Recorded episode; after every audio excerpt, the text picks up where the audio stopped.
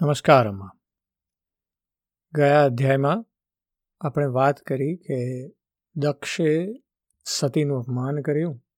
સતી પોતે સહન કરી શક્યા નહીં કે એમનું અપમાન થયું, એમના પતિદેવનું અપમાન થયું છે, મહાદેવ શિવજીનું અપમાન થયું છે.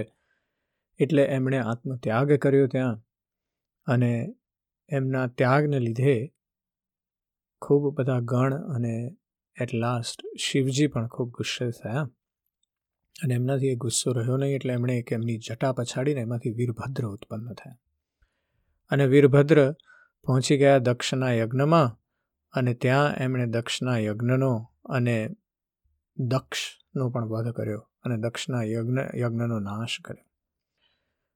આ થયું છે એટલે ત્યાંથી આપણે આજના અધ્યાયની શરૂઆત કરવી છે. મૈત્રેયજી કહે છે કે, હે વિદુરજી આ પ્રમાણે જ્યારે રુદ્રના સેવકોએ દેવતાઓને હરાવી દીધા અને તેમના સઘળા અંગ પ્રત્યંગ, ભૂત પ્રેતના ત્રિશૂળ પટીશ ખડગ ગદા, મુદગર પરીધ વગેરે હથિયારોથી છિન્ન ભિન્ન થઈ ગયા. ત્યારે તે ઋત્વિજો અને સભાજનો સહિત ઘણા જ ડરી જઈને બ્રહ્માજી પાસે પહોંચ્યા. દેવતાઓ બધા હવે બ્રહ્માજી પાસે પહોંચ્યા છે અને પ્રણામ કરી અને તેમણે બ્રહ્માજીને બધી હકીકત જણાવી. ભગવાન બ્રહ્માજી અને સર્વાંતયામી નારાયણ પહેલાંથી જ આ ભાવિ ઉત્પાતને જાણતા હતા. તેથી જ તેઓ દક્ષના યજ્ઞમાં ગયા ન હતા.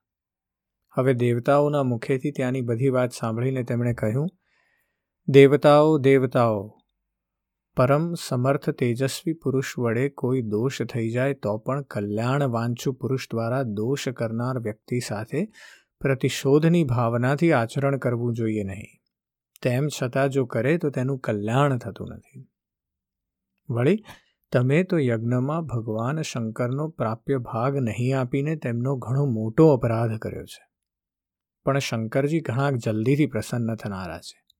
તેથી તમે શુદ્ધ હૃદયથી તેમના ચરણોના શરણે જઈ અને તેમને પ્રસન્ન કરો. તેમની ક્ષમા માગો.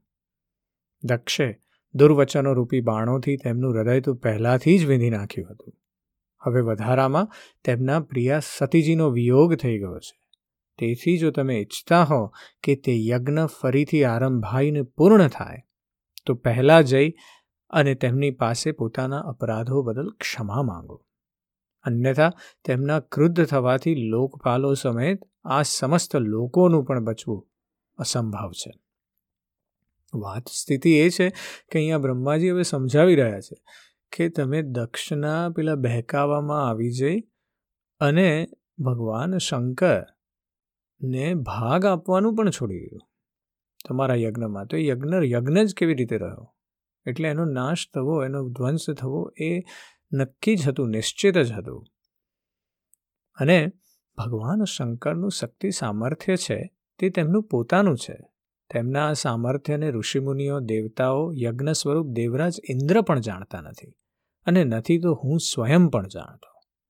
પછી બીજાઓની તો વાત જ શી કરવી આવી પરિસ્થિતિમાં તેમને શાંત કરવાનો ઉપાય કોણ કરી શકે? દેવતાઓને આ પ્રમાણે કહી અને બ્રહ્માજી તેમને, પ્રજાપતિઓને અને પિતૃઓને સાથે લઈ અને પોતાના લોકમાંથી નીકળી અને પર્વત શ્રેષ્ઠ કૈલાસ ગયા. કે જે ભગવાન શંકરનું પ્રિય ધામ છે. અહીંયા હવે આપણને વેદવ્યાસજી મૈત્રેય દ્વારા, મૈત્રેયજી દ્વારા આપણને સુંદર કૈલાસનું વર્ણન કરે છે. અને આઈ થિંક આ જે વર્ણન છે કૈલાસનું એ સ્પ્રિંગ ટાઈમનું વર્ણન છે. એટલે કે શિશિર ઋતુ બેઠી છે અને એની સુંદર વાત છે. એ કહે છે કે તે કૈલાસ પર ઔષધિ, તપ, મંત્ર, યોગ વગેરે ઉપાયોથી સિદ્ધ પામેલા અને જન્મથી જ સિદ્ધ દેવતાઓ નિત્ય નિવાસ કરે છે. કિન્નરો, ગંધર્વો, અપ્સરાઓ વગેરે હંમેશા ત્યાં વિદ્યમાન રહે છે. તેને મણિમય શિખરો છે, જે વિવિધ પ્રકારની ધાતુઓથી રંગબેરંગી લાગે છે. તેના પર અનેક પ્રકારના વૃક્ષો, લતાઓ, ઝાડીઓ વગેરે છવાયેલા છે, કે જેમાં ટોળે ટોળા જંગલી પશુઓ વિચરતા રહે છે. ત્યાં નિર્મળ જળના અનેક ઝરણા વહે છે અને ઘણી બધી ગહન ગુફાઓ અને ઊંચા શિખરો હોવાને કારણે તે પર્વત પોતાના પ્રિયતમોની સાથે વિહાર કરી રહેલી સિદ્ધ પત્નીઓનું ક્રીડા સ્થળ બનેલો છે. તે બધી બાજુએ મયુરોની કેકા, મદાંગ ભમરાઓના ગુંજન, કોયલોના કુહુ કુહુ ધ્વનિ અને બિન અન્ય બીજા પક્ષીઓના કલરવથી ગુંજી રહ્યો છે. તેના કલ્પવૃક્ષો પોતાની ઊંચી ઊંચી ડાળીઓ હલાવી હલાવીને જાણે કે પક્ષીઓને નોતરી રહ્યા છે તથા હાથીઓના હરવા ફરવાને કારણે તે કૈલાસ સ્વયં ચાલતો હોય તેવો અને ઝરણાઓના કલકલ ધ્વનિને લીધે સ્વયં વાતચીત વાતચીત કરતો હોય તેવો પ્રતીત થાય છે. મંદાર, પારિજાત, સરળ, તમાલ, શાલ, તાડ, કાંચનાર, અસન અર્જુન વગેરે વૃક્ષોને લીધે તે પર્વત ઘણો સોહામણો લાગે છે. આંબા, કદંબ, નીપ, નાગ, પુન્નાગ, ચંપો, ગુલાબ, અશોક, બોરસલી, કુંદ, કુર્બક, સોનેરી, સતદલ કમળ ઇલાયચી અને માલતીની મનોહર લતાઓ તથા કુબજક, મોગરો અને માધવીની વેલો પણ તેની શોભા વધારે છે. ખૂબ સુંદર મજાના ચારે તરફ વૃક્ષો અને વનરાજી પ્રસરેલી છે. એ કહે છે કે જાત જાતના ત્યાં ઝાડ અને વેલ છે. જેમ કે ફણસ, ગુલમહોર, પીપળ, અંજીર, વડ, ગુગળ ભોજવૃક્ષ ઔષધ જાતના વૃક્ષો. જેમ કે કેળ વગેરે સોપારી, રાજપોગ, જાંબુ, ખજૂર, આમળા, આંબા, પ્રિયાલ, મહુડા, ઇંગોરિયા વગેરે વિભિન્ન પ્રકારના વૃક્ષો તથા પોલા અને નક્કર વાંસની ઝાડીઓથી તે પર્વત ઘણો જ મનોહર જણાય છે. તેના સરોવરોમાં કુમુદ, ઉત્પલ, કલ્હાર, શતપત્ર વગેરે અનેક જાતના કમળ ખીલેલા રહે છે. અને આ બધી જે શોભા છે એ બિકોઝ કારણ કે શિવજીની કૃપા છે ત્યાં, શિવજી પોતે ત્યાં બિરાજમાન છે. અને આની શોભાથી મુગ્ધ થઈ અને કલરવ કરતા ટોળે ટોળા પક્ષીઓથી તે ઘણો જ સુંદર લાગે છે. અહીં તહીં હરણ, વાનર, સુવર, સિંહ, રીંછ, સાહુડી, નીલગાય, શરભ, વાઘ, કાળિયાર, મહિષ કર્ણાંત્ર એકપદ, અશ્વમુખ, વરુ અને કસ્તુરી મૃગો ઘૂમતા રહે છે. તથા ત્યાંના સરોવરોના કાંઠા કેળોની હારોથી ઘેરાયેલા હોવાને કારણે ઘણી શોભા પામે છે.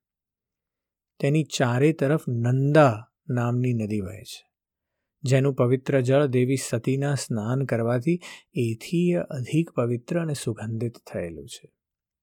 ભગવાન ભૂતનાથના નિવાસસ્થાન એવા કૈલાસ પર્વતની આવી રમણીયતા જોઈ અને દેવતાઓને ઘણું આશ્ચર્ય થયું. ત્યાં તેમણે અલકા નામની એક સુરમ્ય નગરી જોઈ. સૌગંધિક વન પણ જોયું. કે જેમાં સર્વત્ર સુગંધ ફેલાવનારા સૌગંધક નામના કમળ ખીલેલા હતા. તે નગરીની બહાર નંદા અને અલકનંદા નામની બે નદીઓ છે, જે તીર્થપાદ શ્રીહરિની ચરણરજના સંયોગથી અત્યંત પવિત્ર થયેલી છે. મૈત્રેયજી કહે છે કે, વિદુરજી, તે નદીઓમાં રતિવિલાસથી થાકેલી દેવાંગનાઓ પોતપોતાના નિવાસસ્થાનેથી આવીને જળક્રીડા કરે છે. તેમાં પ્રવેશીને પોતાના પ્રિયતમો પર જળ ઉલેચે છે. સ્નાનના સમયે તેમનું તાજેતરમાં લગાડેલું કુમકુમ ઓગળાવાથી જળ પીળું થઈ જાય છે. તે કુમકુમ મિશ્રિત જળને હાથીઓ તરસ નહીં લાગવા છતાં પણ ગંધની લાલચમાં પોતે પીએ છે અને પોતાની હાથણીઓને પીવડાવે છે. અલકાપુરી ઉપર ચાંદી, સુવર્ણ અને બહુમૂલ્ય મણીઓના બનેલા સેંકડો વિમાનો છવાયેલા હતા. જેમાં અનેક યક્ષપત્નીઓ નિવાસ કરતી હતી. એમને કારણે તે વિશાળ નગરી વીજળી અને વાદળોથી છવાયેલા આકાશ જેવી જણાઈ આવતી હતી.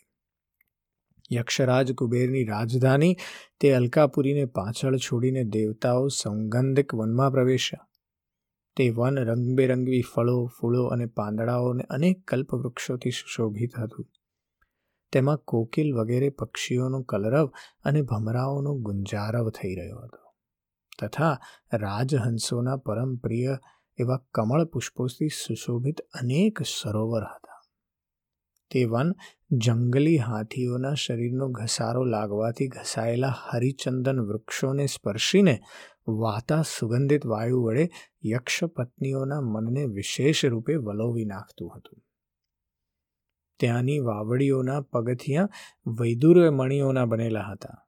તેમાં ઘણા બધા કમળ ખીલેલા રહેતા હતા. ત્યાં અનેક કિન્નરો મોજ કરવા આવેલા હતા. આ પ્રમાણે તે વનની શોભા નિહાળતા દેવતાઓ થોડાક આગળ વધ્યા, ત્યાં તેમને નજીકમાં જ એક વડનું વૃક્ષ દેખાયું. તે વટવૃક્ષ સો જોજન ઊંચું હતું, તથા તેની ડાળીઓ પંચોતેર જોજન સુધી ફેલાયેલી હતી. તેની ચારે તરફ હંમેશા અવિચળ છાંયો થયેલો રહેતો હતો.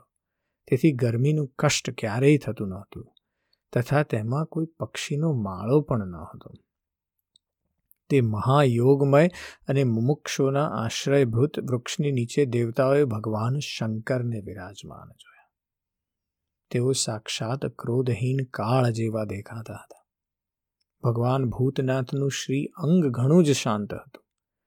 સનકાદી, શાંત સિદ્ધો અને સખા સ્વયં કુબેર યક્ષ રાક્ષસોના સ્વામી તેમની સેવા કરી રહ્યા હતા.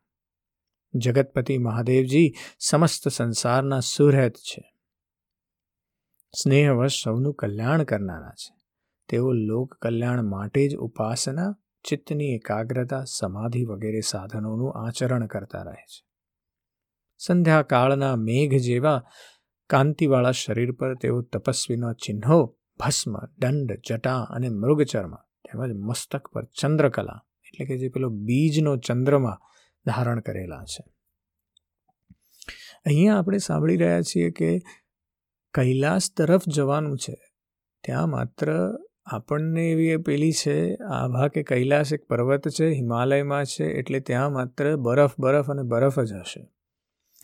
અહીંયા આપણને એ સમજાવવા માગે છે કે જ્યાં ભગવાન શંકર રહેલા છે, ત્યાં આસપાસમાં જે છે, એ તો કૈલાસની ટોચે જો બરફ હોય, પણ એની આસપાસનો જે પર્વત પ્રદેશ છે, એ તો કારણ કે આખો વખત ઝરણા, નદીઓ વહી રહી છે, એટલે ચારે તરફ ખૂબ સુંદર મધુર વન અને ઉપવનો છવાયેલા છે. અને ભગવાન શંકર એમાં બધાથી નિર્લેપ થઈને બેઠા છે. ભગવાન શંકર એક દરભાસન પર બેઠા હતા અને અનેક સાધુ શ્રોતાઓ વચ્ચે નારદજીના પૂછવાથી સનાતન બ્રહ્મનો ઉપદેશ આપી રહ્યા હતા. તેમનો ડાબો પગ જમણી જાંઘ પર રાખેલો હતો. તેઓ ડાબો હાથ ડાબા ઢીચણ પર રાખી અને હાથના કાંડામાં રુદ્રાક્ષની માળા નાખીને તર્ક મુદ્રામાં વિરાજમાન હતા. તેઓ યોગપટ એટલે કે લાકડાની બનેલી આપણી જે પેલી હાથ ટેકણી હોય જેને આપણે ઋષિમુનિઓ સાથે જોઈ છે અને યોગપટ્ટ કહેવાય, એ યોગપટ્ટનો સહારો લઈ અને એકાગ્ર ચિત્તે બ્રહ્માનંદ અનુભવી રહ્યા હતા. લોકપાલો સહિત સમસ્ત મુનિઓએ મનનશીલોમાં સર્વશ્રેષ્ઠ ભગવાન શંકરને હાથ જોડીને પ્રણામ કર્યા.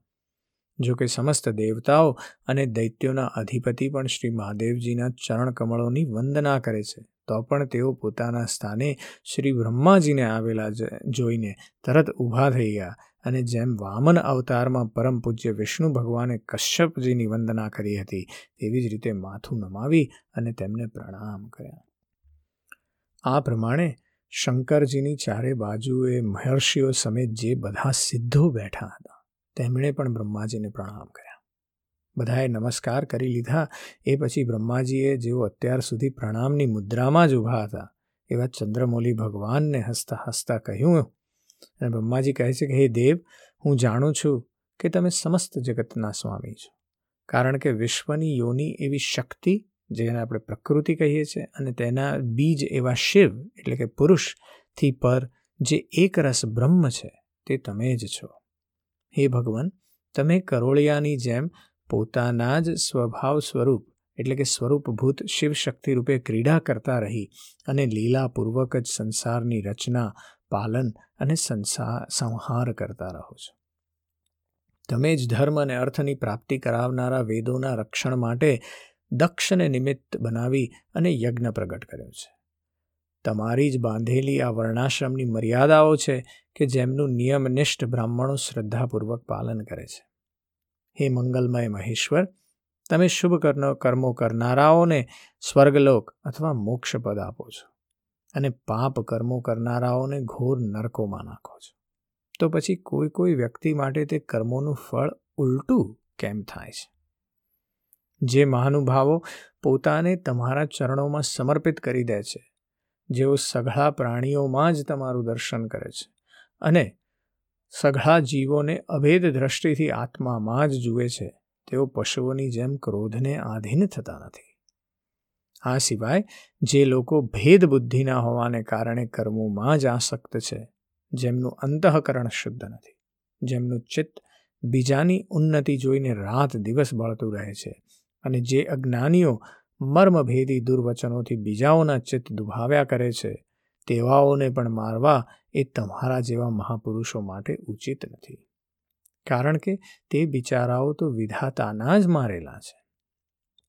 હે દેવાધિદેવ, ભગવાન કમળનાભની પ્રબળ માયાથી મોહિત થઈ જવાને કારણે જો કોઈ મનુષ્યની ક્યારેય કોઈ સ્થાને ભેદ બુદ્ધિ થાય છે, તો પણ સાધુજનો પોતાના પરદુખ કાતર સ્વભાવને કારણે તેના પર કૃપા જ કરે છે. ભાગ્યવશ જે કંઈ બનવા પામે છે, તેને રોકવાનો તેઓ પ્રયત્ન કરતા નથી. હે પ્રભુ, તમે સર્વજ્ઞ છો.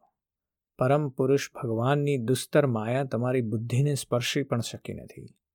તેથી જેમનું ચિત્ત તેને વશીભૂત થઈને કર્મ માર્ગમાં આસક્ત થઈ રહ્યું છે. તેમના વડે અપરાધ થઈ જાય, તો પણ તેમના પર તમારે કૃપા જ કરવી જોઈએ. હે ભગવાન તમે જ સરઘા યજ્ઞોને પૂર્ણ કરનારા છો. યજ્ઞ ભાગ મેળવવાનો પણ તમને પૂરો અધિકાર છે.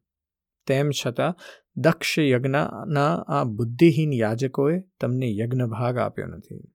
એને લીધે જ આ યજ્ઞ તમારા દ્વારા વિધ્વસ્ત થયો છે. હવે તમે આ અધૂરા યજ્ઞનો પુનરોદ્ધાર કરવાની કૃપા કરો. હે પ્રભુ, એવું કરો કે જેથી યજમાન દક્ષ ફરીથી જીવતા થાય ભગદેવતાને આંખો મળી જાય, ભૃગુજીને દાઢી મૂછ આવી જાય અને પૂષાના પહેલા હતા તેવા દાંત ફૂટી આવે. હે રુદ્રદેવ, અસ્ત્ર, શસ્ત્ર અને પથ્થરોની જડીઓથી જે દેવતાઓ અને ઋત્વિજોના અંગ પ્રત્યંગ ઘાયલ થઈ ગયા છે, તે તમારી કૃપાથી ફરી બરાબર થઈ જાય. યજ્ઞ સંપન્ન થવાથી જે કંઈ શેષ રહેશે, તે સદાને માટે તમારો યજ્ઞ ભાગ હશે. હે યજ્ઞ વિધ્વંસક, આજે આ યજ્ઞ તમારા જ ભાગથી પૂર્ણ થાવ. એટલે અહીંયા આપણને એક મિડલ સ્ટોરીનું કન્ક્લુઝન મળે છે. આપણે સાંભળ્યું કે કૈલાસનું આસપાસનું વાતાવરણ કેવું છે? બ્રહ્માજીએ સુંદર શંકર ભગવાનની સ્તુતિ કરી અને ભગવાન શંકરને કીધું કે જે દક્ષે, દક્ષ પ્રજાપતિએ ભૂલ કરી છે. આપણે વાત કરી હતી કે ભગવાન શંકરે જ્યારે સતીને કીધું કે દેવી સતી, જ્યારે પણ કોઈ સ્ટ્રોંગ એટલે કે કોઈ એવા વ્યક્તિનું જે પરિપૂર્ણ છે, એવા વ્યક્તિનું અપમાન થાય છે, ત્યારે ચોક્કસપણે કંઈક ખોટું થવાનું છે એના લીધે.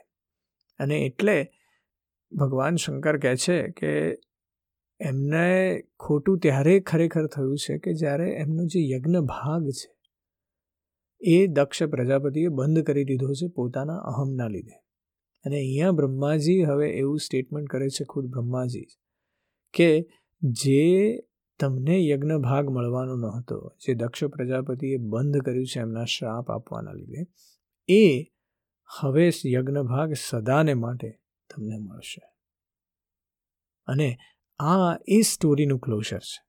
હજી આપણે યજ્ઞ પૂરો થયો નથી એટલે યજ્ઞની જે સ્ટોરી છે એનું ક્લોઝર આવતા અધ્યાયોમાં સાંભળીશું. આજે બસ આટલું જ. જય શ્રી કૃષ્ણ.